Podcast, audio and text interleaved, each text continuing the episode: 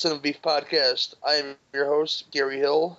I am Sans Jamie today. She had uh, some personal stuff going on. We were supposed to record yesterday, but um, my internet messed up due to bad weather. So, but with me today is, is a new guest to, I think, any show on the Legion feed, but definitely a show you should be listening to from the Cult of Muscle podcast. Mr. CDR, how you doing, sir? Not bad. Thanks for having me. Oh, you're you're welcome. Always glad to have new guests and you know push push their wares. uh, speaking of which, tell the folks about the Cult of Muscle. Uh, the Cult of Muscle is a uh, dumb action movie podcast that I do with my uh, friend Jake. Uh, we talk about two. we tend to do action movies, but uh, it's called the Cult of Muscle, so we get it, get get into the deep cult cuts from time to time. I we I generally try to uh, find the, the weirder stuff to throw at Jake, and sometimes it works out, sometimes it doesn't. But uh, I think the the results are generally entertaining, regardless. Uh, and yeah, we we cover anything from Arnold Schwarzenegger, JCVD stuff to uh, all the way down to the bottom of the barrel, the uh, Oliver Gruner stuff, uh, you know, Albert Pyun, things like that, and everything in between. That's great. Um, what was I going to say next? Yeah, the next part of the show, I guess, would be uh, you watched anything uh, interesting lately? Uh, well, I know everyone's been, uh, you know, getting their lists together for the uh, the October month, all their horror movie lists together. But I, have decided to uh, jump ahead by a few weeks, and I've been barreling through a ton of horror stuff. So some good, some bad. I mean, I'm a giant horror fan, so when you're trying to find unwatched horror movies and you've seen most of the good stuff, you, you tend to scrape the bottle, uh, bottom of the barrel. Um, I uh, re- this week I watched uh, I rewatched uh, the remake of Dead Kids uh, Disturbing Behavior, which I'd actually seen a couple times when it originally came out. Um, I remember it being pretty terrible. It's you know it's one of those sc- in the wake of Scream type movies. It's got a uh, TV cast, but uh, it stars James Marsden, who I think started out most people thought of him as a you know a typical pretty boy actor, and he's kind of uh, turned that around a little bit. He's a fairly solid solid performer. Um, also has Katie Holmes and Nick Stahl. Um, have you ever seen this one? Uh, yeah, I, I watched it. Uh, it was I was in high school when it came out, so it's pretty prevalent when I came when it came out. I I, I remember seeing it in high school, but it's one of those movies where as soon as I turned it on, I remembered everything about it as it played out. I forgot Nick Stahl was in it. Um, and he's okay. The, the, cast isn't great. I mean, they're not given a lot of good material to work with, but it's uh, it's better than I remembered it.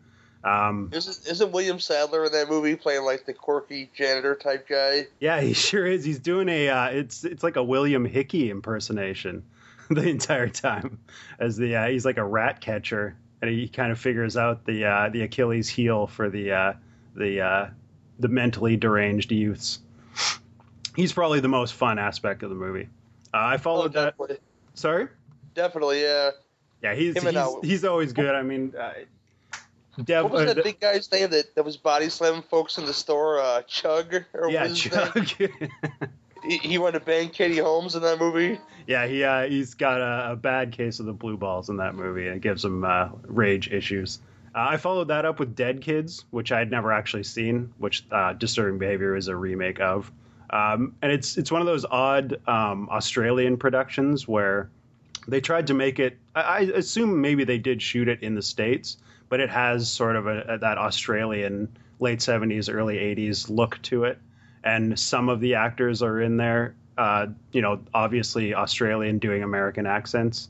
Um, it stars uh, the guy who played Billy the Kid in um, Bill and Ted's Excellent Adventure, uh, and he's actually pretty good in it. Uh, it also stars Louise Fletcher uh, as his, I think, his stepmom. It's got a few decent uh, B actors in there. Uh, it's it's an interesting movie. It's uh, a lot nastier than Disturbing Behavior for sure. There's some pretty good kills. Um, overall, it's not great. It has an odd tone to it. Um, sometimes comedic, sometimes really off kilter, and uh, I won't say disturbing, but it's it's unsettling at times. It, was solid. I liked it. Um, and then I watched 976 Evil for the first time, which I had uh, never seen before. And uh, I don't know why I'd missed out on this for years, but uh, I remember it from the VHS days, seeing the uh, seeing it on the shelf, and for some reason I'd never seen it. Uh, and it's awesome. Uh, it's probably one of my favorite recent horror watches, as far as like hidden gem stuff. I, I think it's got a fairly decent following, but uh, I think it probably deserves more praise than it's it's gotten. Uh, I noticed you mentioned on my Facebook page that it's it was chopped up on release though. On DVD release, yeah. If you get it the VHS, you get the full cut. There's it's listed somewhere what they cut out of the DVD release. But I think if you get it internationally on DVD, that you get the full the full movie. Was it, was it gore or story stuff? I think it was gore and story stuff. Because they cut like ten minutes out of it altogether. Okay, because I did notice really the story. minor shit if I remember. The, the way the story plays out is odd because it starts out sort of focused on the uh, the cool cousin character, and then it switches gears about midway through, and it doesn't feel like there's a lot of uh, a lot of explanation for that. Um, it also it, they don't explain the the actual like uh, the the phone line at all, which is weird too. But I, I, I, like that's never really explained in the uncut version. No, it never really. Oh, they never it. explained it. Okay, well that's fine. I actually I liked that they didn't. Um, I liked how insane it goes at the end, as far as like an actual hell pit opening up in their yard and everything. Uh, it's it's a lot of fun. Uh, yeah, that's one that I always enjoyed. Um, Stephen Geoffreys as a hoax was always a pretty cool guy in that movie, especially when he started changing, getting his claws and stuff, going from a bitch to bull, as they call it. You know, right. I, I liked the villains too. It has a great cast of villain characters, the bully characters, and the the location where they all hang out and play poker in the projection booth uh, is is awesome. Yes, it's a fun movie. I, I enjoyed it as well. I've enjoyed it for years. Like I said, from from VHS, I've I've watched it. So nice. Um, I think that's. Oh, last night I watched uh, Cooties, which is a new release. That one sat in produ- like seemed like it was in uh, sort of uh, in the waiting forever. I remember hearing about it. I think two years ago, festival circuit or whatever, and then it just it seemed to languish forever, and just came out on VOD this last week, and uh, I, I, enjoyed it. I, it's not great, um, but most of the most of the comedy works up to a point. I think the last act is uh, a little weak. It kind of stops trying to go for jokes and turns into a tries to be a straight horror movie, but uh, by that point, like it's so goofy that you can't take anything seriously. But for the most part, I, I enjoyed it quite a bit. It's a really solid cast. Yeah, it seemed like it when I, I think I reported about that. I don't know, like a year ago or something, that this was coming together. Like it been took a while for it to come out, and I've I've seen it came to VOD, and I haven't caught it yet. But I, I was looking forward to watching it, and I've heard mixed things. Yeah, I, already the talk is is right down the middle. People are it's either working or not. I think that I mean that's kind of the way it works with with uh, comedic films for the most part. But uh, you know, it, it, shoots for the moon fairly often, and sometimes it hits, sometimes it misses. But uh, Elijah Wood's good, Rainn Wilson's good. Um, yeah, it's it's also got some solid gore, and uh, I you know, I'm not huge. I'm a little done with the zombie thing, but uh, I think they they t- put an interesting twist on it by having it all kids with a virus. There's some uh, good uh, source for uh, laughs in that. Uh, and that's it's hard, hard, to pull off horror comedy, though. You know. What's that? It's hard to pull off horror comedy. Oh, for sure. Yeah, I mean, it's it's comedy in itself is hard, and I, I think those are the two hardest genres to pull off individually. So combining them is doubly hard. Uh, that's all I watched. Um, yeah, me. It's been a I don't know a week full of re-watches, I guess, because when you had no cable, you kind of got to like go with what you got, I guess. Yep. I guess one of the big watches that I've been watching a lot of. I, I um a while, a while ago I acquired some animation from um that great company Mill Creek who gives you cheap sets for like next to nothing. Yep. And I uh, got both sets of the the Cops cartoon series from the '80s. Nice. And uh, those are fun to watch. Uh, for those of you who don't know, this isn't cops like you know, bad boys, bad boys. What you gonna do? these are cops, as in the sense of they're they're fighting crime in a future time, which means you got a bunch of colorful bad guys for our high tech cops to fight. One has like handcuffs that shoot out of his arm. One is really good at SWAT, so he has a kick ass laser gun thing. One specialty is highway. You know, this this that or the other. You know, and it's it was a really fun show as a kid because you like see a whole bunch of colorful bad guys and really dumb bad guys, really bumbling bad guys like you had in a bunch of those '80s cartoons. So I wouldn't call it a dime a dozen, but it's definitely one of those ones either you've seen it or you didn't see it when it came on. Yep. But um, da- damn enjoyable, and Mill Creek puts out a fine product. Um, I actually remember having uh, I had some of the toys back in the day. Oh yeah. I think I had the cowboy guy and uh, the big gangster dude. What, what else? There's other stuff. I, I watched Stir Crazy with uh, Gene Wilder and, and uh, Richard Pryor. That's always a winning combination. It's still pretty funny. Yep. Uh, what else? There was there was other stuff. I, re- I rewatched Troma's War because I got the Blu-ray, and uh, that's still one of the best action films ever. Have you ever seen it before? I, I've never seen that movie before. It's one of the few Troma movies I haven't seen. Well, the the basis of Troma's War is take take the plot to Lost, where the, the plane crashes on an, on an island, and then t- take that kind of the same deal where they, they find people on the island and they're they're bad guys, but this time they they got like three opposing armies against each other on this island, filled with rebels and mutants and bad guys, and uh, lots and lots of dead bodies in this movie, and it's it's really wild stuff if you've never seen it before. Yeah, it always meant to. It's one of the the big ones that they put out, and for some reason I just never got to it. I've always heard it's one of the their better releases. uh, other stuff, other stuff. I watched uh, Fury Road again. Uh, I don't need to explain that because that's just great. Yep. Uh, I watched Phantom of the Paradise, Phantom of the Paradise on uh, Blu-ray. That that looks real nice, and yeah, watch that. That's it's it's worth your year investment. Lots of nice extras on that disc. Um, doo, doo, doo, doo. Lots of stuff I wanted to see that uh, I'd have to get into later on. I guess on the next show. I, I meant to go see uh, Black Mass, but I got poor real fast this week. You know how that goes, and uh, Yep. and, and the visit as well. I wanted to see the visit as well, but I didn't get to go see that either. lands above and beyond. But um, one that I didn't mention last week that I wanted to mention was one called Danny Collins with uh, Al Pacino. That's that's a that's a great movie that uh, people should watch with um, a great cast. He basically plays a, a guy, a singer, who uh, gets sick of singing other other folks' music, like other folks that, that stuff that wrote for him. He used to be a great writer, but fell out of it, and he uh, discovers a letter he got a long time ago from John Lennon that inspired him to basically write his own stuff again and get off the road and stop doing a bunch of dope and you know doing just crazy stuff. So it seems like really like a dramatic film, and it is. But um, it's got people I like in it, like uh, Bobby Cannavale is an actor I enjoy, and he he proved in this one uh, why he's one of my favorite actors working today. And um, I, I'd say watch Danny Collins if you want a good drama and see Al Pacino being really fucking charming. And uh, I guess maybe my big pick of the week would be Danny Collins. If I didn't watch it this week, I watched it like last week. So Sounds like a, a big departure from his uh, Manglehorn, which is the last movie he did before this one, uh, where he's yeah, pretty damn unlikable in that movie. yeah, for sure. Um, I guess we get to do next uh, our beeps of the week.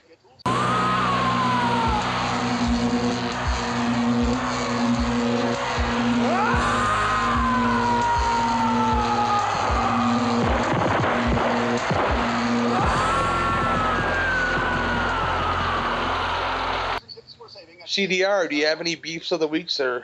Um, well, I mean, if you'd talked to me last month, I probably would, but uh, I quit my job last month, so I've just been sitting around playing video games, uh, eating bad food, and generally having a pretty good time. So I don't, I'm not beefing with anything right now.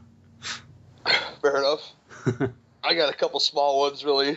I'll just go with one because you know he's a dear friend, but uh, Mike Merriman, who's a member of this network, who does evil episodes and that, the not so evil sidecast. Well, we, me and him both went to this horror convention this past weekend called Horrorhound Horrorhound Weekend in, in Indianapolis, and he didn't tell me he was going there. So he came all the way from Sacramento and didn't tell somebody he was coming to the Midwest. Well, I'm one of those chumps who likes to meet guys he records with whenever he gets the chance, because you know, what when do you get the chance to do that? And uh, so my beef was with you, with you, Merriman, telling me you didn't come out. You told me you weren't coming out to all the way to the Midwest from California to come hang out over there, man. So, uh, nah, you- you're a really good guy, Mike, and I wouldn't diss you like that. But uh, shame on you, sir. Um, but yeah, we're, we're gonna get into this now. Uh, this is our hero worship episode. I meant to release this before the Tom Holland interview, but you know, I got a little edit crazy, so here it is now. Uh, the films include a film written by Tom Holland, known as Cloak and Dagger from 1984. Uh, we're also going to do Misery, I think, which is from 1991, 1990, right around there. And uh, Last Action Hero, which is from like 90, 1993, I think. See, how, see, how, see how disorganized I am, folks? It, it happens sometimes, you know. But um, we'll get right into that with, I guess, chronologically with Cloak and Dagger from 1984. I really don't have any a trailer because they were like Sans trailer. So I guess I'll play like a, a clip or something, or we'll just go right into the film. You got to play So, that uh, great uh, threatening monologue that uh, the villain lays down on Henry Thomas towards the end there. Yeah, that's a pretty good one, man. We'll be back right after that.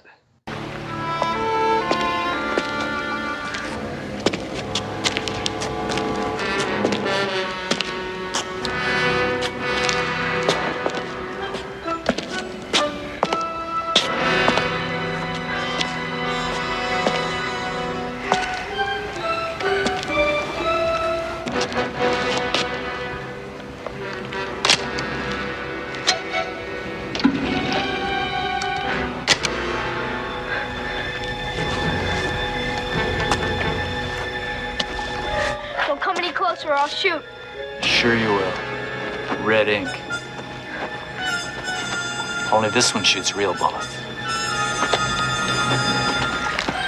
I'm warning you. This is not a water pistol. Neither is this. I could turn you into shredded meat in about uh, three seconds with this baby if I wanted to.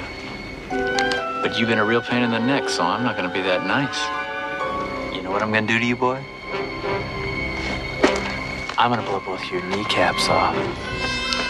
It won't kill you, but it'll hurt worse than any dying you can imagine. Then you know what I'm gonna do to you? Huh? Shoot him, Davy. Shoot him. I'm gonna shoot you in the stomach. And then when you beg for me to finish the job, I won't do it. I'm just gonna watch you die. Slowly. Shoot. Pull the trigger. Please stop. I don't want to shoot you. But I wanna shoot you. Come him. Guy's a jerk. Kill him. All right, I'll show you what a real hero would do. Watch this. Just get him shoot over here, okay? Okay? Oh, Agent X will bounce the bullets right back at him. Come on. Come on, turkey, shoot. Come on. Right here. Hit me. The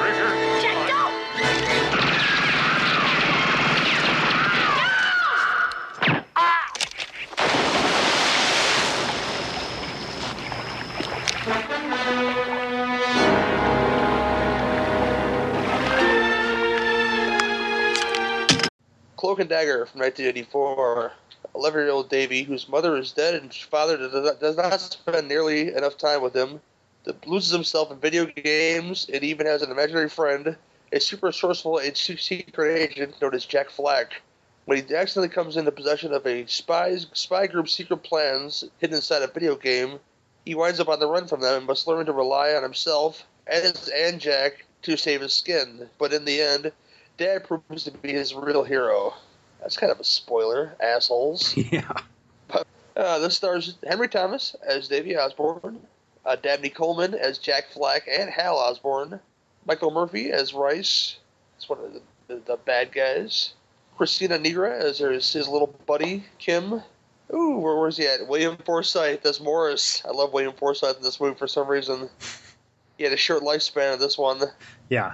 I'd forgotten he was in this, or at least the last time I saw it, I didn't know who William Forsythe was. So uh, he, he left my mind for all those years, and seeing him in this, it was a big surprise. and uh, some other folks that um they're, they're, really I don't even call no name actors, but you know people you you might know, but you know what did I see a lot? And I really can't remember where he's from. Oh, he's he's the captain in RoboCop as well, but he um.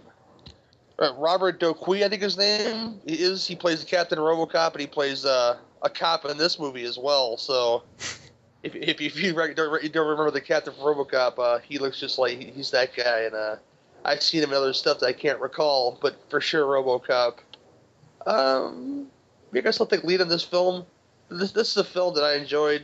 Uh, shit from the VHS days.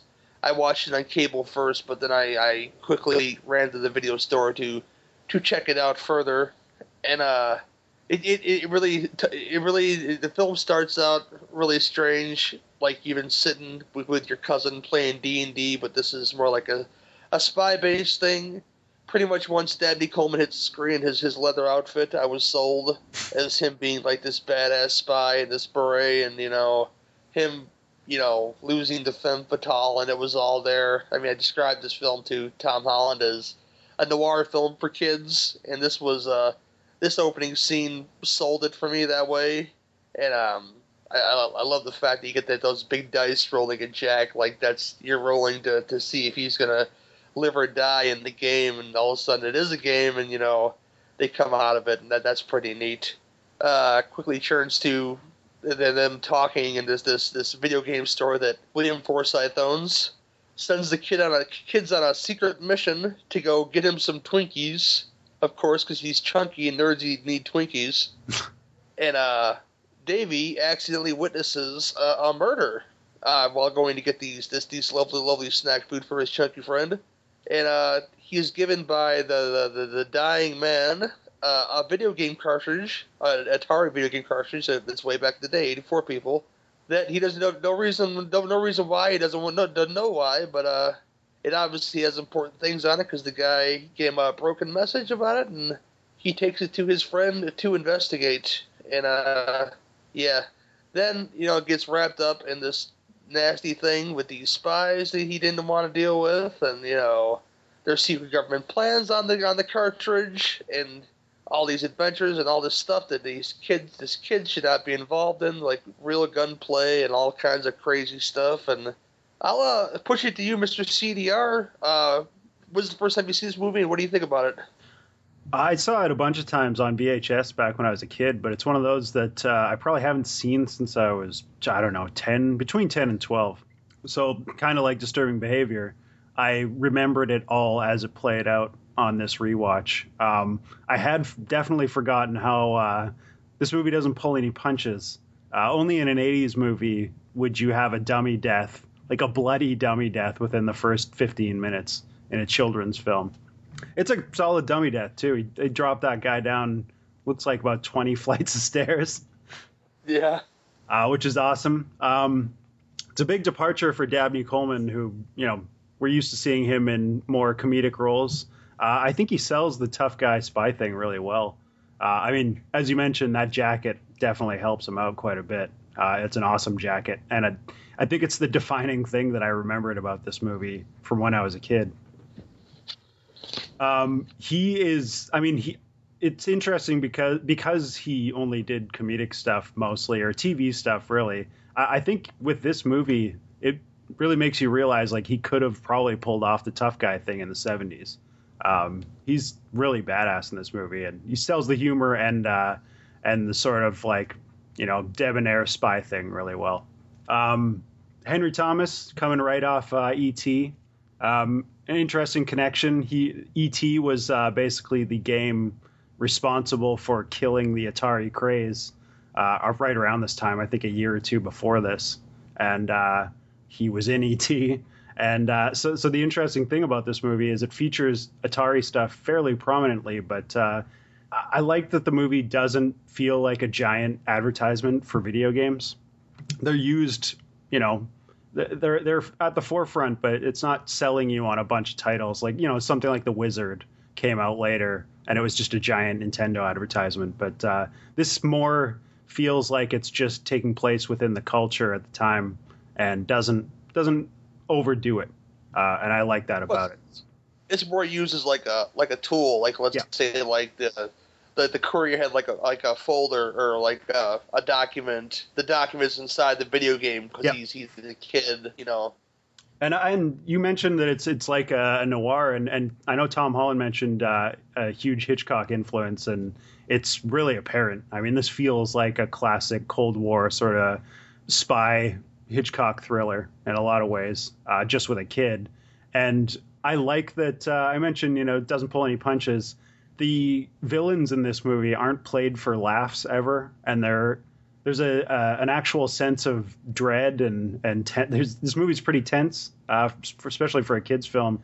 They're chasing him around with silenced Uzis and attempting to stab him in public, and you know there's a there's a genuine sense of dread in this movie. They're like are in danger uh, that he they will actually kill him if they catch him, which it's not something you see in in modern children's films. Uh, this is up there with something like Monster Squad in a lot of ways that you know they, they use language that they, they wouldn't use now and and i mean this movie actually has squibs and whatnot which is crazy Yeah, uh, we mentioned uh, we, we were talking to Tom in the interview.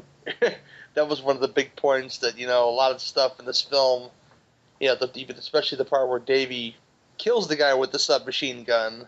that You, you wouldn't uh, you wouldn't get a PG rating for a film like this today. right well and, and also they don't just have it they don't use it as just a, a fun thing like he's running around shooting dudes that moment is actually sort of the fulcrum for the the whole character trajectory which i really liked like they treat it with uh, a large amount of gravity and it's kind of the you know it's him transitioning getting rid of his childhood innocence in that moment which uh, i think works really well I think the the follow up scene with him and Jack Flack is is probably the strongest scene in terms of the character element in this movie. Oh yeah, it's, you know I don't want to give anything away, but uh, he he becomes obsessed upset with his hero, you know, because he made him do obviously something he didn't want to do. So the obvious thing would be just to discard the hero, almost like discarding childish things, because this film requires uh, this character to grow pretty fast. Yeah. You know, when his his spy game becomes you know turns from from a, a dice rolling game into real life with real real consequences.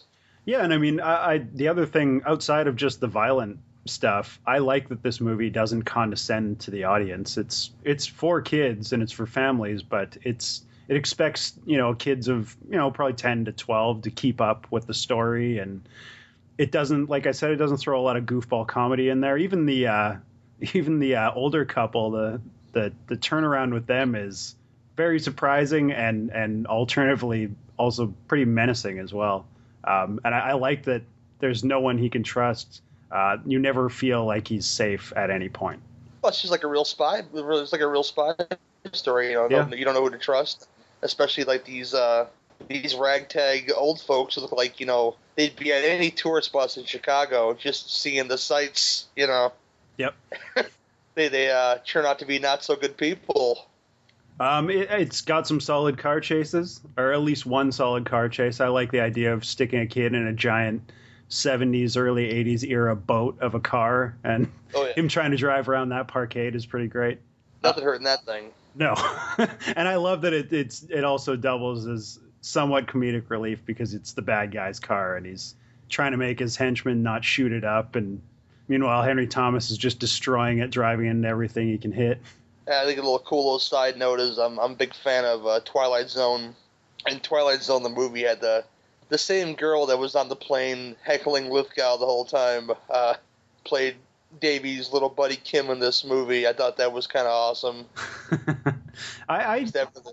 I recognized her, but I, I couldn't think of. Uh, it's not Twilight Zone, but I'm sure I've seen some her in something else around this age, um, and it's not listed on her IMDb, but I'm sure I've seen her in something else. Yeah, just in case you didn't, listen to the interview, this is uh, basically um, another project for director Richard Franklin and uh, Tom Holland to get they got together on this and Psycho 2. If you like that kind of thing, I, I know I do. Yep, yeah, that's a great movie. Um, yeah, the other stuff, you know, it's just uh, yeah, and, my links are not working correctly, so we're just gonna wing this basically. Uh, um, yeah, um, I really don't have anything else, a lot more to say about this film besides I think it's a hidden classic that either folks know about or they don't know about. Yeah, he was saying they were they took it out of rotation because they were planning on remaking it, but I don't really see how how they could and make it you know make it work for the audiences today. It's not. It, it works as an '80s kids film, but I don't think children audience or youth audiences are really sort of in tune with this kind of story anymore. Yeah, yeah, I, I wouldn't think, especially they would they wouldn't remake it the same way. I don't think. No, and I just think the whole spy thing, like I don't see that working for kids now. They want larger spectacle. I think. especially in the world of uh, in the world of crazy superhero films and Yeah. you know stuff like that. This might not be enough for your. Uh, I, I'm not going to call them dumb kids, but kids with a, with a lesser capacity to sit down through a movie and you know enjoy what they're watching. I guess. Yeah, no, I think this movie requires kids to pay attention and actually have an attention span, which, you know, a lot of kids don't now. So the kids nowadays. You know. um, but real quick, is there anything else? Well, not real quick to whatever you want to say about it, but anything else you'd like to say about uh, Cloak and Dagger?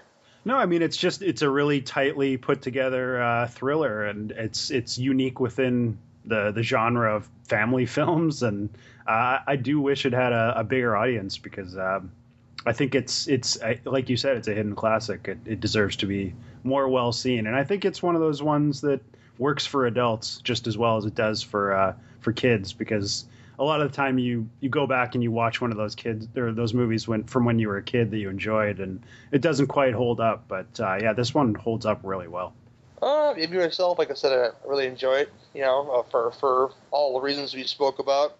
It's really different. Um, everybody's great in their roles, which I can't say that about a lot of these films. But I didn't hate anybody in this film, and there, there there's a lot of dis, you know despicable characters in '80s films, especially films like this. And uh, it, it made you uh, care about you know that kind of thing. And uh, I uh, this is one of the, those are many of the reasons why I love it. So um, we'll uh, shoot into ratings now. Uh, CDR, my guest, my friend. What do you give it, one through ten? i think i'd give it a 7.5 Okay. Uh, me myself, I'm I'm right there, right right around an eight. It's uh hasn't really lost any of its luster. It's not perfect or anything, you know, but it uh it touches it touches that um that that that that special part of me, you know, that from when I was a kid playing D and D with with my cousins and you know playing cops and robbers in the backyards with my with my friends, and it, it really really hits that, that that childhood mark for me, and uh, for all those reasons, it gets an eight out of me. But um, never fear, you know the, these films they go, they do go together. It's all about you know obsession, David's obsession with, with uh, his his hero, Jack Flack, and eventually his father. And uh, next uh, is in a different turn on obsession and in worship, in in Paul Sheldon with with, uh, with um, Annie Wilkes, of course. And our next feature, Misery, uh, that Stephen King joined, and we'll talk about that right after this. Do you like movie reviews that are insightful, thought provoking, and delivered by somebody who's trained to critically dissect every aspect of a motion picture without ever having to use obscenities? Then you've got the wrong f***ing show. Kruger Nation Horror Podcast is ready to feed your slasher movie and exploitation needs. There'll be more blood, expletives, and titties than you can shake your grandma's beetle flaps at. Visit www.krugernation.com. Oh, good God, a butthole casserole!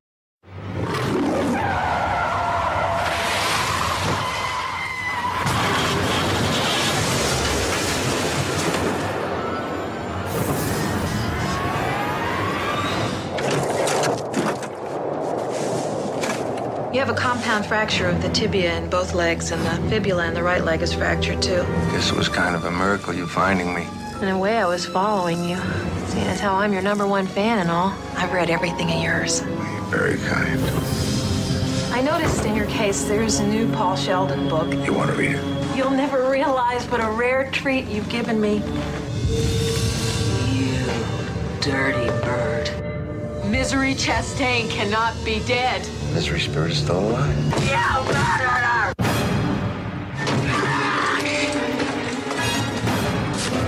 I know you've been out of your room. I don't know what you're talking about. Is this what you're looking for?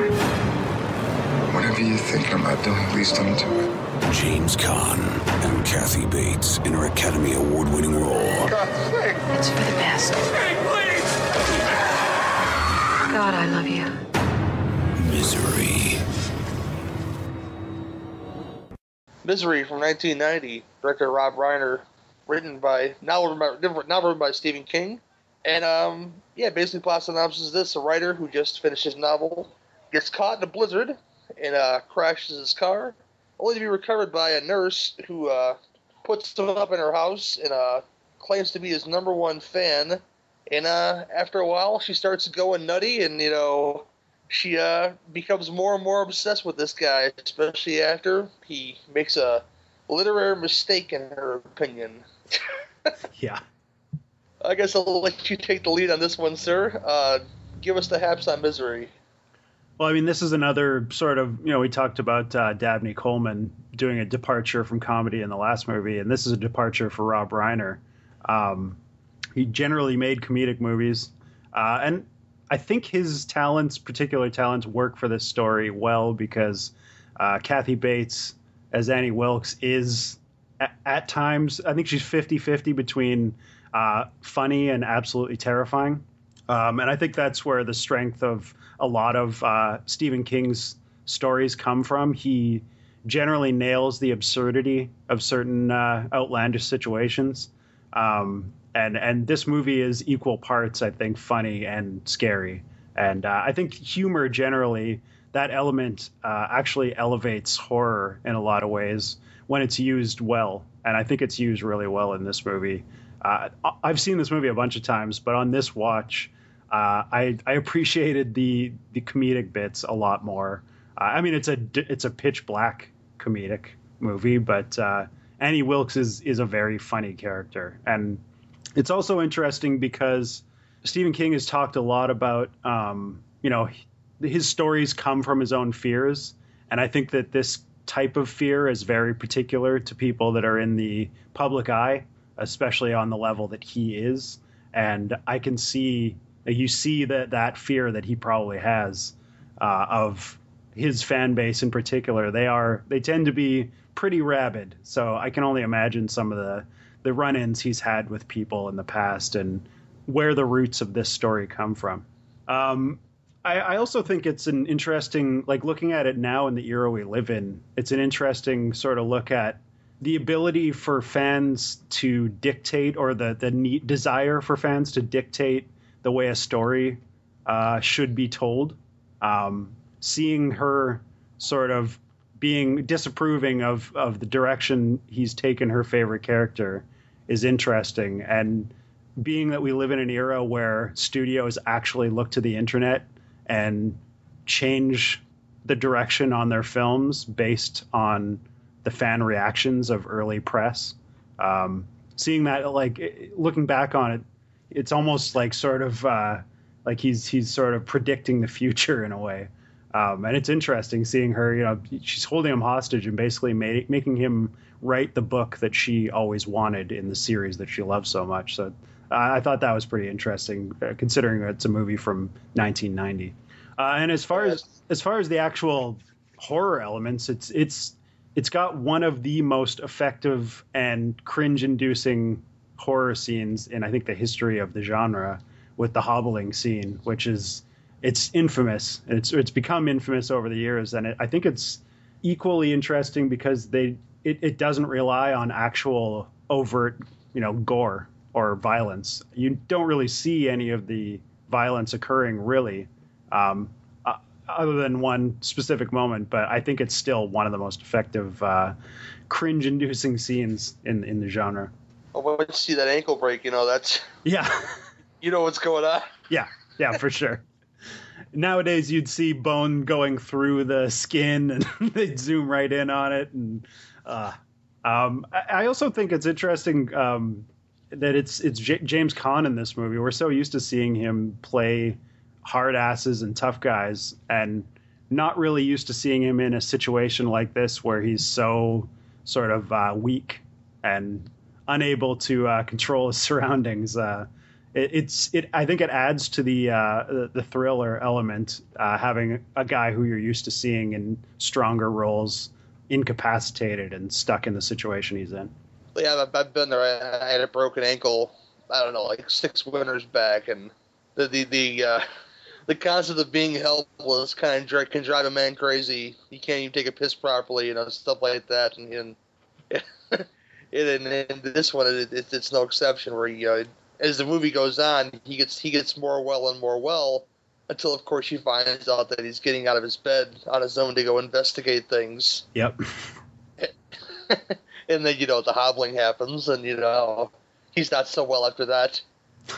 Uh, but I love I love the fact that because we, we, we got him now, we, especially in the age. I'd love to see this re, not be remade, but like redone in the age of the internet.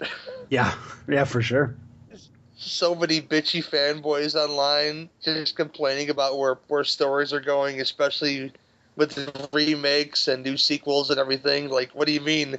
I mean, the amount of shit that that you know, and it's well loved, but uh, Fury Road got a lot of shit Yep. for not being a very Max centric film all all the way throughout, and that that that's not right because it's just one of the greatest things I've ever seen in my life. You know, if you, you look past you know the, the the craziness that is the internet and the this being not really of the internet time. It's only it's only 1990 and the film was written well before 1990, so it didn't even have that in mind at all. Yep. Like what the, what the fuck's the internet? You know.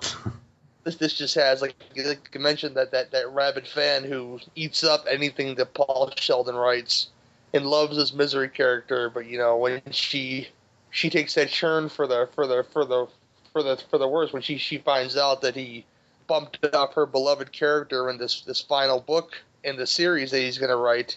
She's just not going to have that, you know. She she she's not going to be ignored, Paul. You know that kind of stuff, you know. And and she's gonna have it her way or or, or, or no way.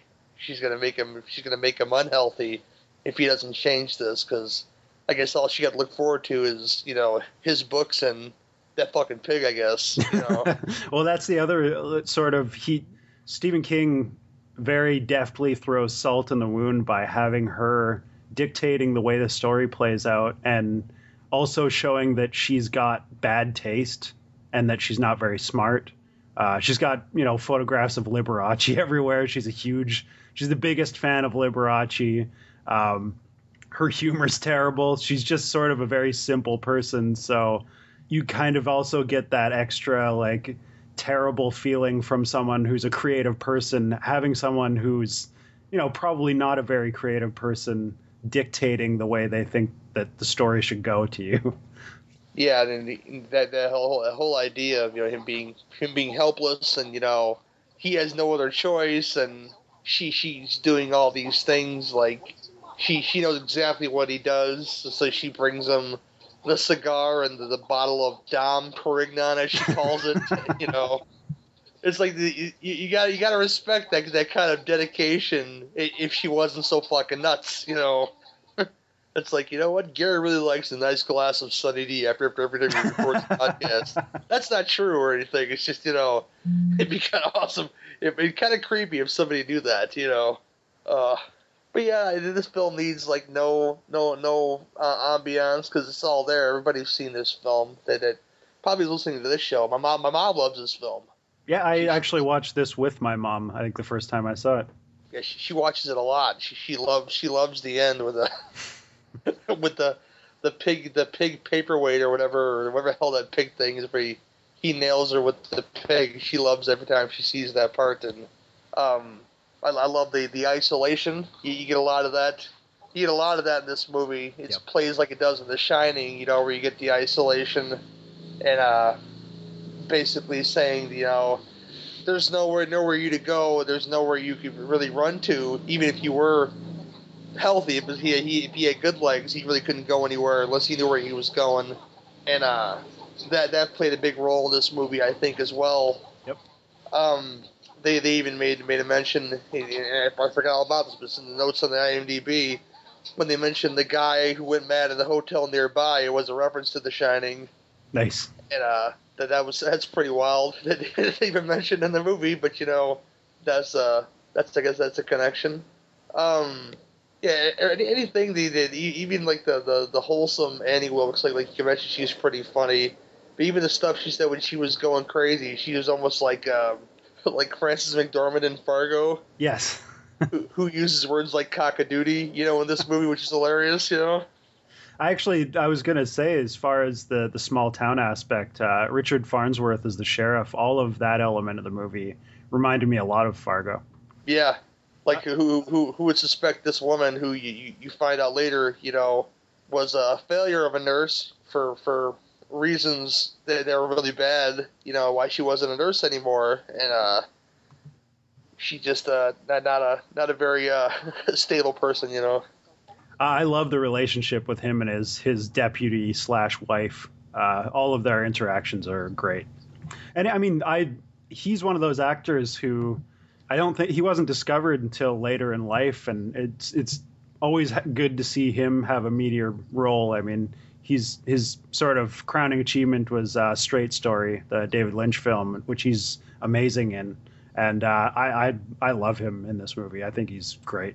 He's, he's got that perfect sort of balance between being sort of a small town guy, but he's also uh, a lot more intelligent than you'd probably give him credit for being, considering where he is. And uh, I, I think his all the stuff with his investigation and everything is is really good.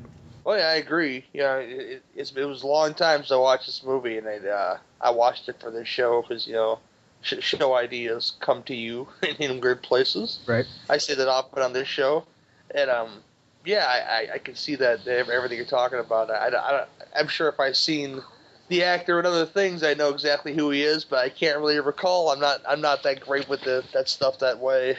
Well, he's one of those guys that you you know over the years you saw him in things, but he never really stood out because he wasn't given any opportunity to sort of you know have a time to shine. But uh, if you've never seen the Straight Story, that that film's definitely worth checking out. He's he's the lead in it as the old man who's basically riding his tractor across the country. It's a, it's in uh, David Lynch's oeuvre. It's it's one of his oddest films in how sort of uh, heartwarming and straightforward it's played.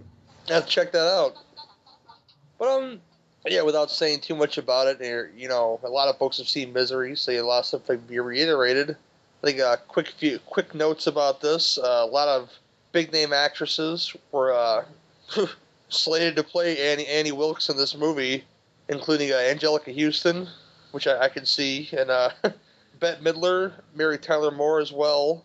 And uh, this was slated to be a Broadway play with Julia Roberts as the lead, but uh, Stephen King turned that down really, really fast.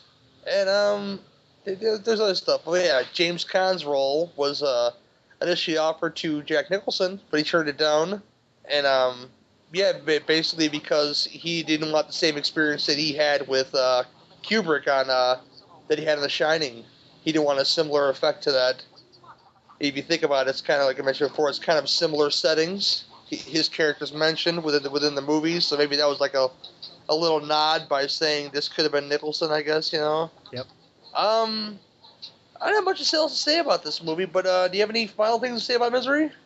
No, I, I mean, as far as Stephen King's adaptations go, uh, I think this is one of the best. Um, th- obviously, they don't put everything in there that was in the book, but I think um, I know William Goldman was is, was in charge of ad- ad- adapting it for the screenplay, and I think he did a great job. It's just it's easily I think in my top five favorite Stephen King adaptations. It's it's really solid. If ever, I, I could be wrong, listeners correct me. I think that stuff they left out, one of which was um, Annie Wilkes did some pretty filthy things to Paul Sheldon when he was out. Right. I think like sexually, like sexual stuff. I think. I think they they, they might have left that out. Of course, you don't see that in the film, like obviously, but I'm pretty sure that was in the book. And it's been a long time since I read the books, probably since since middle school actually. So there's like a little stuff. There's a little something, you know, stuff like that that they left out of the of the movie for uh, R-rated reasons, I'm sure. um, don't want to get too X-rated, I guess. But I mean myself, yeah, it's it's, it's, it's classic. Came out when I was nine years old, so right. it has been a long time since we came out. Um, but it still it still holds it holds water, and I I I'd say as far as King adaptations go, it's not my favorite, but you know, it's not long winded. It doesn't overstay its welcome, and uh, your your core cast members are pretty damn good in it. I gotta say. So uh, yeah, give it a watch if you've never ever ever seen Misery, or go and have it go have a revisit. You know. Um, with that, we'll go with our scores. CDR, what is your score for uh, Misery? Uh, I don't have. There's almost no complaints about this movie, so it's it's like a nine point five. Yeah, fair enough. Um, I'm right in there with you with that 9.5. Uh, I'll I'll stick with that. Yeah, no no love lost for this movie at all. I, I, I can't say that about all King adaptations, but you know, this is a this is a good one. You know, but uh, with that, we'll move on to our our final feature, uh, which is one that uh. I've loved since I was I've seen it at the Dollar Show. I don't know about six times. And Last Action Hero, starring the the great Arnold Schwarzenegger. Right after this. The following message is a paid advertisement for the Cult of Muscle podcast. The Cult of Muscle. You're either in it or you're dead. It's the dawning of a new age. The halls of Valhalla have been shuttered. The heroes of yore have either retreated to the shadows or taken to capering for the amusement of the small folk. Their past glory is a distant memory. The barbells have been torn from their once puma strong grips. The beards shorn from their square jaws, only to be transplanted onto flannel clad, puny weaklings with fingers barely powerful enough to strum a ukulele. The time has come, my brothers, to restore order from the chaos. No longer will our heroes be forgotten. No longer will their great deeds be viewed through a foggy lens of irony. Hear now our rallying cry as we scream it from the mountaintops, as we bellow it from iTunes and Libsyn and Facebook. It's time to join the cult, my brothers. So don your cloaks and enter the cult of muscle.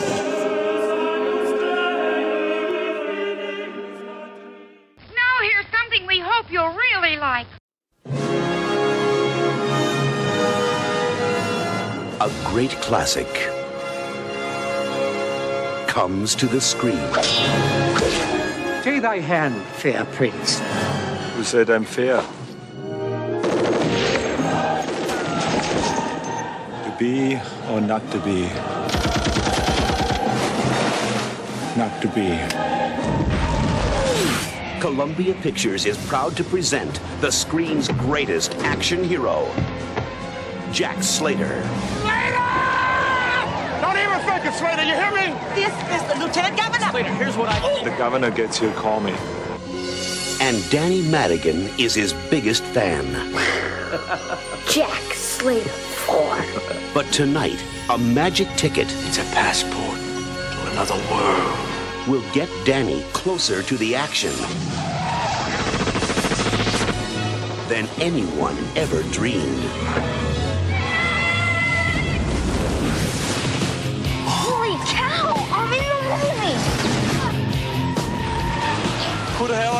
Don't shoot me! I'm Danny Madigan, I'm a kid. And you're going with him.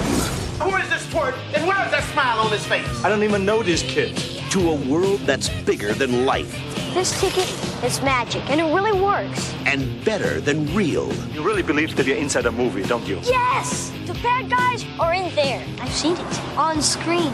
Could I speak to the drug dealer of the house, please? Have a nice day. Have him killed.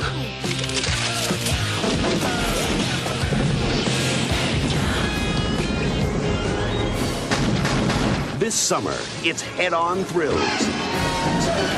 I have killed people smarter and younger than you. Head first excitement. I hate when it happens.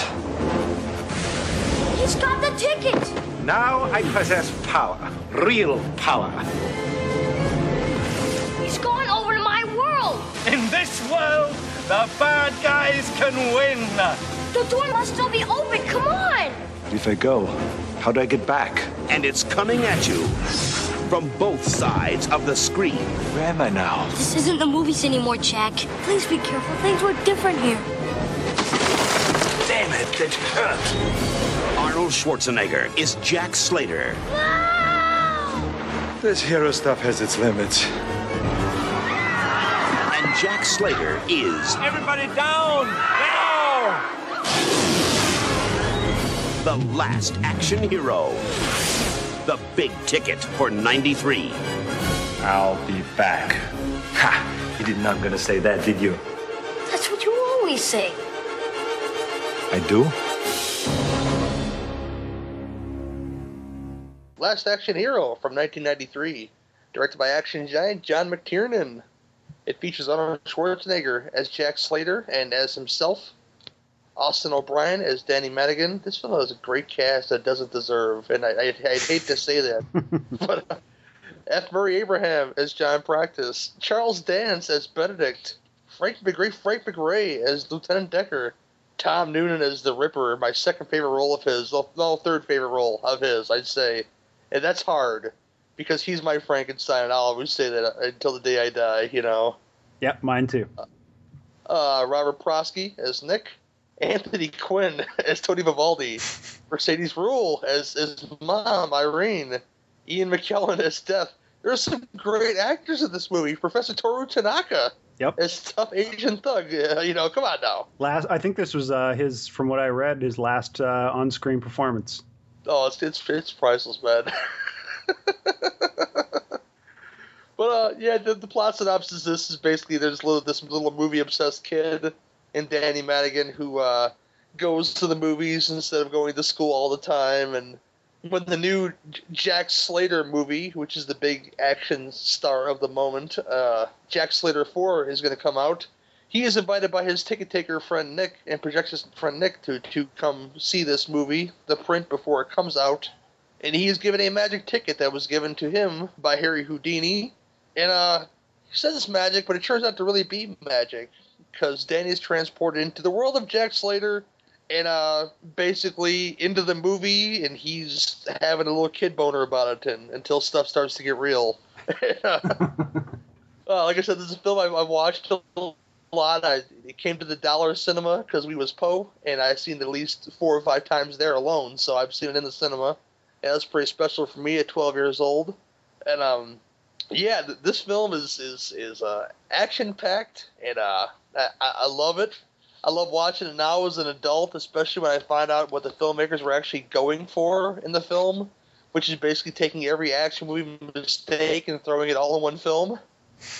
Uh, the, the fact that you know it- it- within the first you know five minutes of the Jack Slater se- sequence, you know where he, he goes into the movie, like uh, Al Leong, classic Asian hitman, uh, dies with an ice cream cone to the back of the head. Yep. It's really it's really silly, but you know it's it, it's like when Clive Owen kills the guy with the carrot and Shoot 'Em Up. Is it absurd? Sure, but did you give a fuck? Not really. It just it just happened, you know. Um, but yeah, it has a great soundtrack. Uh, I'm gonna I'm gonna say that right away. This film is backed by a great array of artists, making the movie all that much better. Of course, you got ACDC doing Big Gun. That was their big single off of this uh, this soundtrack. I still have it somewhere actually. It's still in this garage, and I'm sit- I'm sitting in right now. Megadeth. Oh, uh, Fishbone. If you remember who Fishbone is, I'm a big fan of Fishbone.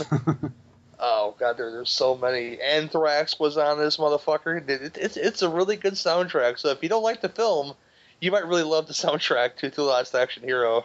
But um, this, this much like uh, Cloak and Dagger for me, took that that that kid element and you know that fantasy world that you know we we all had you know as as as small as small people, and and put, took you into the movie with lots of colorful people, including you know Schwarzenegger playing a parody of himself, and Jack Slater with his uh, his fancy cowboy boots and you know, his ability to uh, clean tar off his clothes just a just a rag and you know crazy stuff like that.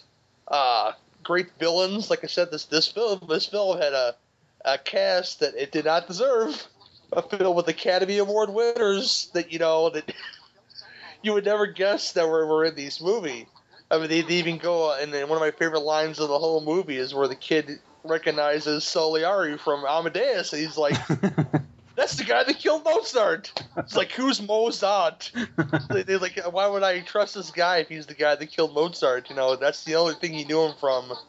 And he used that big of a cinephile to know what the hell Amadeus was, which I don't believe it out of this kid. But um, stuff like there's a lot of little stuff in this film, and it's filled filled with that. Like there's a scene in the film where I love where he, he magically knows where Charles Dance's house is because he's seen it on he's seen it on I seen it on film. And Charles Dance's plays this great villain where he has different glass eyeballs for different occasions, and that's just what you want out of a villain. And his ability to train Rottweilers to do pyramids, which is really silly. But in a film like this, you throw caution to the wind either you like this this type of trash or you don't like this type of trash. And I'm one of those guys who likes this type of trash. And and Anthony Quinn as his boss, you know, doing that heavy breathing stuff and the, the classic. I, love I love I love the the the, um, the, the thing for uh, Jack Slater's for for for for hunting them down was that he killed his his second cousin which is it's such a such a bad action trope. Again, this film is filled with many bad action tropes. Yeah, the implication is that he's gone through so many family members at this point. All he's got left is uh, his crazy ex-wife and his super hot daughter in this movie. Of course, he got to have the the hot femme fatale kicking all kinds of ass in this movie, and oh, there, there's there's so much going on. And I'm going to leave it to you, sir. What is your thoughts and, and feelings about Last Action Hero? Uh, well, much like you, I saw this in the theater uh, when it came out. Um, I think the the main thing I remember about this movie is the amount of pub- publicity that this movie got. I think this was sort of the uh, probably the most hyped movie, uh, maybe one of them of the '90s. I know Schwarzenegger was in charge of the publicity, and he paid to have the title of the movie painted on the side of a rocket that was shot into space. uh, and I know that he considers this the beginning of the end of his career, at least as far as the 90s was concerned, because he had his hands all over this thing. He kind of took a uh, Sylvester Stallone approach to this uh, production, and even down to the music, he, he asked himself ACDC to write a song for it. And um, you can kind of see his fingerprints all over it. Like he, it's the height of big a-list action sort of uh, excess. Uh, it's all over this movie, and uh, I think for the time P- that created a giant amount of resentment towards it for non-action loving audiences or even people that did like action movies. They thought it was ridiculous, and I know the the lead up to it wasn't very kind to the movie, and I think that was part of the reason it uh, it didn't do very well. Uh, it wasn't helped by the fact that it came out, uh, I think, the week after Jurassic Park, which was probably not the best uh, strategy on the studio's part. Yeah. Um, I, I, remember a lot of talk about the budget. Looking back now, I mean, you look at budgets now, $70 million isn't gigantic, but for the time, it was pretty huge. Um, and I know definitely for McTiernan, it was kind of the beginning of the end for his career as well. Uh, after this, he he had a couple more failures. I think Thirteenth Warrior kind of cemented his his uh, leaving Hollywood for a while, anyways. Um, but I think as a, a self-referential action film, it's pretty amazing uh, that this, you know, we're so used to. We live in a time where every movie references the genre it's in constantly, and this was made at a time where that er, action movies like this were played very straight-faced. Um, and I think uh, a lot of it, a lot of the credit should go to uh, Shane Black because he kind of created this kind of movie throughout the 80s and then spent this entire movie referencing his own career and sort of poking at it and making fun of it. Uh, there's even a, a, a, small sight gag with a, a cop who's killed in an explosion and he's complaining that he was he had two days left to go and they even put the saxophone stinger from Lethal Weapon in there. Uh, yes. It's a great moment. Two um, days to retirement. and it, it, manages to have solid action without turning into a giant spoof. I mean, it's a spoof film, but it never goes to like Lethal Weapon uh, levels as far as the humor is concerned. Um, and I like how many in jokes there is. It's it's they're pretty much one every at least two a minute, and uh, they kind of leave it on the audience to pick them all out. And I think it's it's fun to look back on it and pick apart all the the stuff that maybe I didn't pick up on when I was a kid. Um, I think it. Uh, one thing I'll say is I think it's a little long. Um, I mean, it's it's an excessive film, so it makes sense that it's it's as long as it is. But uh, I think once you get into the real world stuff, it maybe slows down a little bit. But at the same time, as far as the characters are concerned, um, I really like Arnold Schwarzenegger. You know, kind of realizing that the whole action movie thing uh, is just uh, it's all a big facade, and him coming to terms with living in reality for a while is is pretty interesting. Uh, I, I, like that he sort of gets off on just being able to sit down and have a conversation with a woman. I've never talked to one before. I love that moment where he's just hanging out with Danny's mom. Um, I, I, I, Danny can be a little grating at times. I know he's gotten a lot of shit over the years for being the worst part of the movie. Uh, I don't think he's terrible. I think he has solid moments, and he has moments where he's a little irritating or uh, over the top. But uh, for the most part, he's got a lot of uh, he's got a lot of the weight of the movie on his shoulders, and I think he carries it for the most part. Um, Um, go ahead. sorry. No, go ahead. No, I mentioned I didn't mention Noonan earlier. I mentioned him earlier, but I mentioned him in the villains. I, I talk about him. You know, I could talk about him all day in this movie because Oh, he's awesome.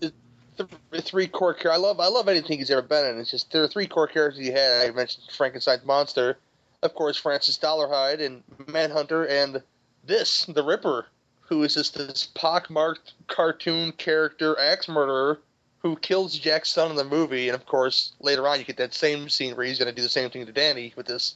I love it. You get the, that that scene of the movie where he his axe is in pieces. He has to put it together yeah. like like it's a sniper putting together his rifle, that Yeah, kind of he- thing. He, can't even have just a normal axe. He's got to have this uh, custom built jobby. Hello. Oh, I'm here. Okay, I'm sorry. Yeah, that, was a that was a nice touch, and I didn't catch that until right now. The scene where he's talking to, to Tom Arnold, I think it is about him being in costume. What the fuck is wrong with you, and all this other stuff, and him having the bad. He has bad teeth. He has bad hair, you know, and you see the clean cut Noonan at the premiere, and that that whole scene where he's coming down like he's the Phantom of the Opera, you know, with that freaking axe coming down the the the, the curtain, you know. That, was a pretty interesting scene. I, I. I love that whole end scene. But uh, continue. I'm sorry. I had to, I had dive in Noonan there for a second. Oh no, I, I love Tom Noonan in this. He's the he's one of my favorite parts of the movie. Um, I, I really like that whole finale at the uh, at the uh, premiere of the Jack Slater movie. I think that it probably could have ended during that big set piece. I think it go that's where the length for me becomes like noticeable is it feels like it's building up to an ending at about the hour 45 mark and then it turns into you know uh, Ian McKellen coming out of the screen and walking around New York. I think all that stuff is a little excessive, but uh, I do I love the the premiere stuff. I think that stuff's great. Uh, and I, Yeah. I, I love the Hamlet trailer. That's one of that's the Oh. thing that I remember the most about this movie every time I think about it. Um, and I also like that that that that he references his best friend Franco Columbu, who he's been friends with since Pumping Iron. He manages to throw him in there and give him a director credit on the Jack Slater movies. Yeah, that that that Hamlet scene is probably my favorite scene in almost any action movie ever. It's great. It is it is absurd. good good night, fair prince. Who said I was fair? He just breaks out a Uzi for no good reason, you know. oh man, it's it's so wonderful. Something is rotten in the state of Denmark, and Hamlet is taking out the trash. Oh, it's, it's I, I- remember it like it was like yesterday, you know. or I did watch it the other day, but even before then, they just th- th- that scene alone is is definitely a standout scene in the whole movie. Yeah, I I, I like that. I mean, I, I talked about the, the excess of the, this movie, but he basically Arnie basically brings in everyone he ever worked with from like 1985 to to this point into this movie. He's got Robert Patrick in there in a cameo, Sharon Stone randomly just walking out of the police station. Danny DeVito shows up as an animated cat. yeah. It's just it feels like uh, just him sort of you know making his ultimate summation of his career almost in a lot of ways. Now you gotta be curious if Sven-Ole Thorsen's in this movie. Yeah. He's he's in the he's uh he plays a bodyguard I think at the uh, mafia funeral. Okay. He's in the background there. now, now I gotta look now, see. Because he pops up in the damnedest places, man. Oh yeah. Oh. Yeah, I mean overall it's it's uh it's a fantastic movie and I think it uh it got a lot of shit when it came out undeservedly because uh you know like I said it's it's a little long and a little messy but uh as far as this it's like the stamp on the giant excesses of the the big action movies of the time and I, I think it's pretty great. Yeah, I, I agree. You know, I, I think it deserved a lot of the shit that it got, but like you said, the Danny Madigan character can be quite annoying, but he is a big part of this movie as far as the plot goes. You know that that child's fantasy about what you think your your hero should be, and then once he's out in the real world, he is no longer that, and he he realizes that right away. Especially when uh, Jack starts punching glass windows, and he realizes, wow, that really hurts. It's not like it is in the movie, you know, stuff like that. Uh, much like Davey Osborne in Cloak and Dagger, he has to grow pretty fast in this movie, as far as reality coming to you know to light, and you know, along with all these crazy, insane bad guys, including you know Benedict and the Ripper, and just being general bad people that are now in his uh, his real world, and that that when it, it, starts to get serious, I think that he throws away a lot of that annoyances that people have problem with in the movie, and yeah. becomes more like the victim for for his hero Jack Slater to save, and I think it really comes together in the end. I like that it gives um, Arnie a little opportunity to uh, act in that last half too. He, uh, you know, he gets to show a little bit of pathos and act like a real human being for a little while. Yeah, it does help things, you know. But as far as uh, this goes, there's not a lot of dirty stuff in it because they, they make it a point in the movie to say this movie's rated PG-13. You can't say these words. So I guess if you had a 12 year old son or a 10 year old son who you wanted to introduce action movie to, they could watch this one pretty easily because there's not it's it's violent in parts. You know, you see you get some squibs and stuff, but there's not nothing too severe in it. So that's a plus. You know, like don't show your son Predator. Show him show him Last Action Hero if, he, if he's if he's little enough. You know. Ah, show him Predator. Yeah, show him Predator. You know, just show him Predator. He'll be he has fine. the capacity for Predator. if he doesn't have the capacity for Predator, and he wants something a little milder, show him Last Action Hero. You know. It's a it's a rite of passage for kids six to eight years old. Show every kid Predator. He'll be he'll be a better man when he gets older for it. Until you have that conversation with your wife, and he says, uh, "Chris, really, a little pussy, really? You know, you have our son saying a little pussy, you know." oh, but um, anything else you'd like to say about Last Action Hero, sir? Go ahead. No, I, I think it's really solid. It's a it's a good time. Uh, it's I think it would make an interesting double with uh, Who Framed Roger Rabbit because it feels like it, it, there's some com- comparable elements. Uh, you know, the the sort of middle ground between fantasy and reality, and th- where they meet. I think that uh, they they would work interestingly w- together. Had to try doing that one time. That sounds pretty awesome. But uh, like I said, classic from when I was younger. I still enjoy it today. Gets a lot of shit from a lot of my mutual friend, a lot of my friends whose opinions I respect. They don't like this movie, and uh, I uh, I don't see that because I, I still enjoy the hell out of it. Mill Creek put out a, a no frills Blu-ray that looks pretty sharp. You can go spend five bucks on that if you want to. Nice. They also put out Space Invaders. I'm gonna go buy real soon too. Oh, I saw that. That came out just this last week, did it not? I mean, yeah, I think so. I'm gonna go pick that up for sure. Another, another uh, classic '80s film for me. I think Royal Dano's in that movie. I, I've always enjoyed that actor. Um, but yeah, Space Invaders aside, we'll uh, get into ratings now. What is your rating, one through ten, sir? Uh, I'd give this one an eight. Okay. Um, yeah, I'd say a ten. It's not. It's, it's not. It's not perfect though. It's not perfect at all. But I, I, I enjoyed a lot. So I'm right there with you with that eight. It's just the little stuff that, like you said, the the dragging stuff. Ian McKellen, I love you, but your your thing was not necessary because whatever, you know. how you gonna classify Jack Slater? He, he's not a real thing, you know, or I don't know. Whatever, man. Great film, great villains. A lot of folks you would not expect to see in a film like this. Like I mentioned, Academy Award winners, guys. You know. Yeah.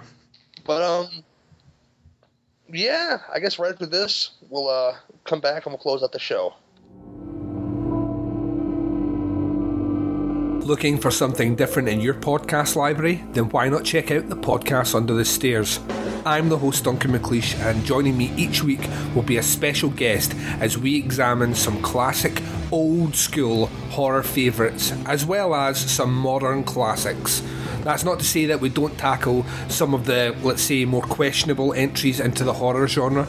And if all that wasn't enough, we have a subset of shows called Baz v Horror, where our horror novice, the Baz, tackles horror in all shapes and forms to see who will come out victorious. So what are you waiting for? The show can be found at podcastunderthestairs.wordpress.com and on Stitcher and iTunes. The podcast Under the Stairs is a proud member of Legion Podcast Network. This is Duncan McLeish from Under the Stairs, signing off.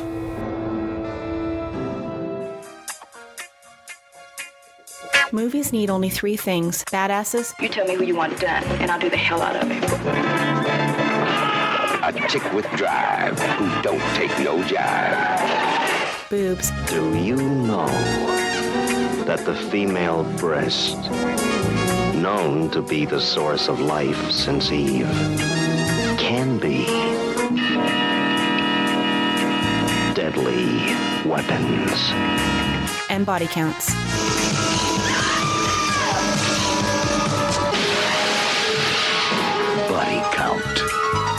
Mathematics of murder and menace. The BB&BC podcast discusses lesser-known action, exploitation, and horror cult cinema. You can find the show on iTunes, Stitcher Smart Radio, and SoundCloud by searching for BB&BC podcast. You can also listen to each episode directly on the show's website at badassesboobsandbodycounts.com. Got the goddamn message? Let's go to work. My films! Oh, gimme, gimme, gimme! Ah, Chinema. Porky's? Meatballs too? Enjoy your crap fest. Oh, go read the bell jar, you poser! Klaus, prepare to feast your eyes on the majestic grandeur of the silver screen. My name is Martin. I'm 84 years old. People think I'm crazy when I tell them how old I am. I'd like to be normal. I just have a sickness. The only way I can survive is by drinking blood.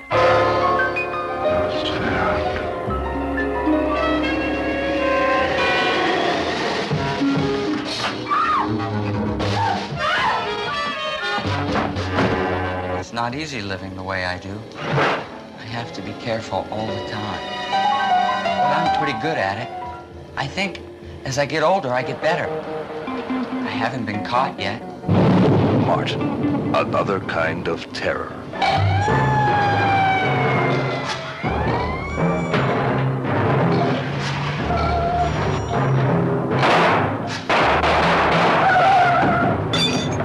You see, people don't understand what's wrong.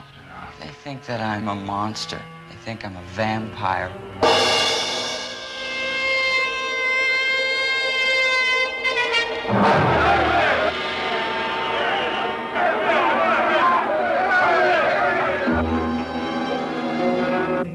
Realize that those things I see in the movies are not real. I don't have a whole lot of women. It's nice to watch them. I watch them a lot all the time. I have to, to be sure that nothing goes wrong. I follow them. I plan. I'm very careful.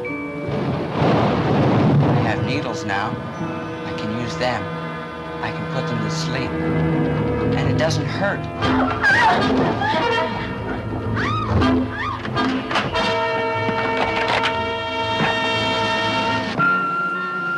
Martin, another kind of terror. I would like to be like everyone else. I have to do things that I don't necessarily like to do. But I want to stay alive. I do need blood.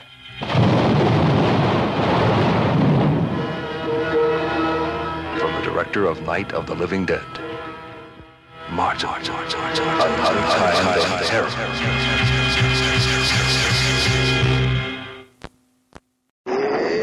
It's body, sir!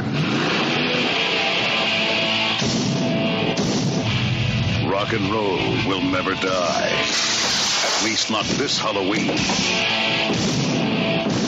Of raising spirits from the dead by incantations, right? Yes. I did that by playing the record backwards.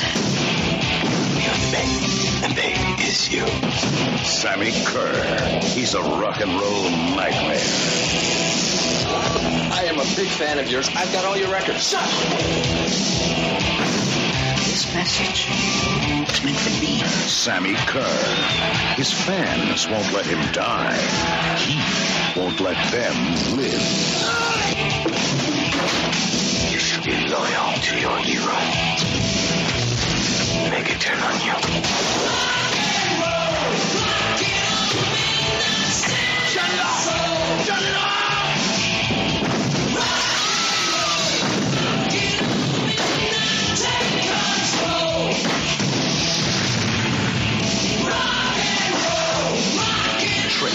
Treat. Looks like we better check out the party punch. Starring Mark Price from Family Ties, with special guest appearances by Ozzy Osbourne and Gene Simmons of Kiss. Uh, thank you, CDR, from the Cult of Muscle, for coming on to this show for the first time. We, we hope to have you back uh, whenever you want to come back, really. Hey, thanks for having me. It was a good time. Um, you have anything to push uh, show wise or whatever wise, you could uh, do that now. Uh, you can basically just Google Cult of Muscle, and all of our related stuff will come up. We've got a Facebook group, uh, a Tumblr page. Uh, we're on Libsyn. We're on uh, iTunes. All that good stuff. You got anything uh, coming up at all for for the show? This week we are talking about uh, Passenger 57 and Thirteenth Warrior. Oh, nice. Another John McTiernan movie. Just mentioned 13 Warrior. I, I enjoy that movie on as much hate as it got back in the day. I think it built quite a following. Yeah, uh, Jake at- Jake picked it for this week, and he's never seen it. I've seen it a bunch of times. I love it. especially at home video. It, it gained a big following, I think. Will be 31 minisodes, which I'm trying to kill myself this month for with editing, I guess, for the 31 days of Halloween shows, which I, I've chosen from the bowels of YouTube, 31 films to uh, to titillate my brain and whoever is going to come on those shows. A lot of first time watches for me, so it should be very interesting. Getting that first time perspective. A lot of them are, are a lot of like uh, throwback movies for me, like Martin and Curtains, which are films which I, I didn't particularly enjoy when I initially watched them. But I'm going to see how I feel with uh, adult eyes watching them to, to see if I like them now. Uh, for the Martin episode, this is just so far for the month of October. We're going to have uh, John Amplas for uh, an interview for for, for to, to go with that show. He's agreed to talk to us, so he'll tell us about Martin and how it feels to be a part of that the great Romero camp and all that great stuff. I'm sure we'll have some wonderful stories, and um, it should be a lot of fun this October for our, our Legionnaires and abroad, and, and anybody else who listens to uh, uh, Cinema Beef podcast. Uh, I love you all, by the way. you guys may be number three on the Legion feed with a with a playlist, and I didn't put out nothing that month except for that playlist. And uh, God bless you for listening to shitty movie songs. I, I really appreciate you guys for that. Uh, but yeah, you can find me on Twitter at GW. You can uh, come join the Beef Facebook group. Please rate and review us on iTunes. Uh, you can win some some memorabilia from me. Um, just went to Horrorhound Weekend, like I mentioned, and other shows. I've picked up some extra autographs that I'm willing to part with. So I'll try to post them this week again to wet your whistle, entice entice you to go hop over to iTunes to win maybe a possibly a Danny Trejo autograph. That that's in the mix if you like that kind of thing. Little machete. And uh yeah, with that, this has been Some Beef Podcast. If you've got beef, we've got the grinder. See you later.